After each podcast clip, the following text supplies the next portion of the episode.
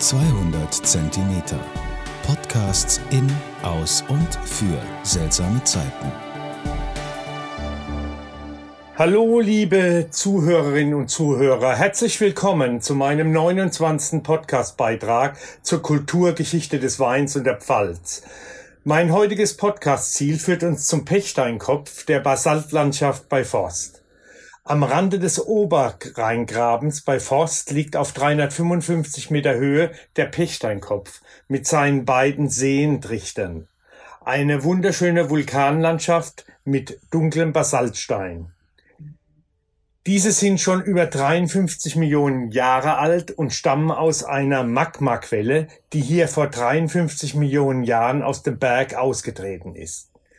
Der Basalt füllt einen 625 Meter langen und 175 Meter breiten Graben, der von Südwesten her das Margaretental nach Nordosten durchschneidet.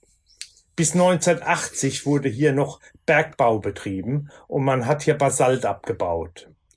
Nach der Einstellung des Basaltabbaus wurde die Anlage mit Mahlwerken und Förderseilbahnen demontiert und die Trichterränder gegen Begehung abgesperrt.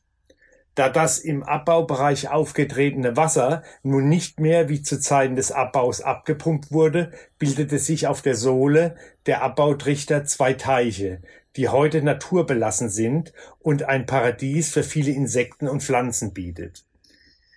Der dunkle, wasserdurchlässige Basaltboden am Süd- und Osthang des Berges speichern die Sonnenwärme und geben diese in den Nachtstunden langsam wieder frei. Ideale Bedingungen also für den Weinbau.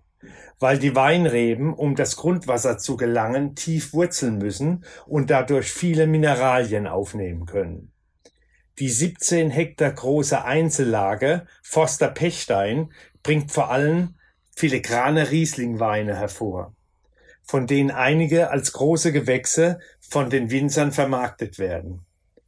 Um die engere Verbindung zwischen Bodenqualität und Weinbau zu betonen, hat man am Rande dieser Weinlage einen großen Basaltsteinblock mit dem Relief eines Hauers mit der Inschrift Spitzenweinlage Forster Pechstein eingemeißelt. Passend dazu möchte ich euch heute den Pechsteinriesling diesmal als Eiswein aus der Winzergenossenschaft Forst vorstellen. Ein Wein aus der Schatzkammer der Winzergenossenschaft, ein 2012er Forster Pechsteinriesling Eiswein.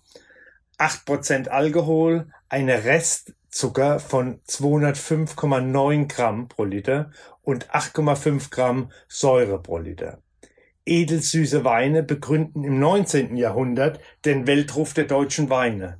Gerade der Riesling hat durch seinen unnachahmlichen Charakter wie keine andere Rebsorte die Fähigkeit, eine vollkommene Balance zwischen Fruchtsäure und Restzucker zu schaffen. Diese Weine eignen sich besonders gut als Aperitif bei einer Trinktemperatur von 10 bis 12 Grad Celsius, zum Dessert, aber auch ausgezeichnet zum Roquefortkäse. Die Krönung eines großen Menüs. Dieser Wein kann man viele Jahre, oft Jahrzehnte lagern. Eiswein wird aus gefrorenen Trauben hergestellt und die Herstellung ist sehr aufwendig und risikoreich. Deshalb auch ein entsprechender hoher Preis, der dazu abgerufen wird. Für mich kein Wein für jeden Tag, aber einer zu besonderen Gelegenheiten. Ein Spitzenwein zum Genießen aus der Pfalz. Ich hoffe, mein Podcast hat euch heute wieder gefallen. Zum Wohle die Pfalz, euer Michael Born.